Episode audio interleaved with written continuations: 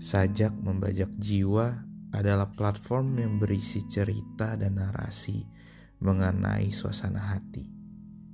Semoga ini bisa menjadi obat di kala rindu, seberkas cahaya di saat gelap, dan jalan setapak untuk melangkah.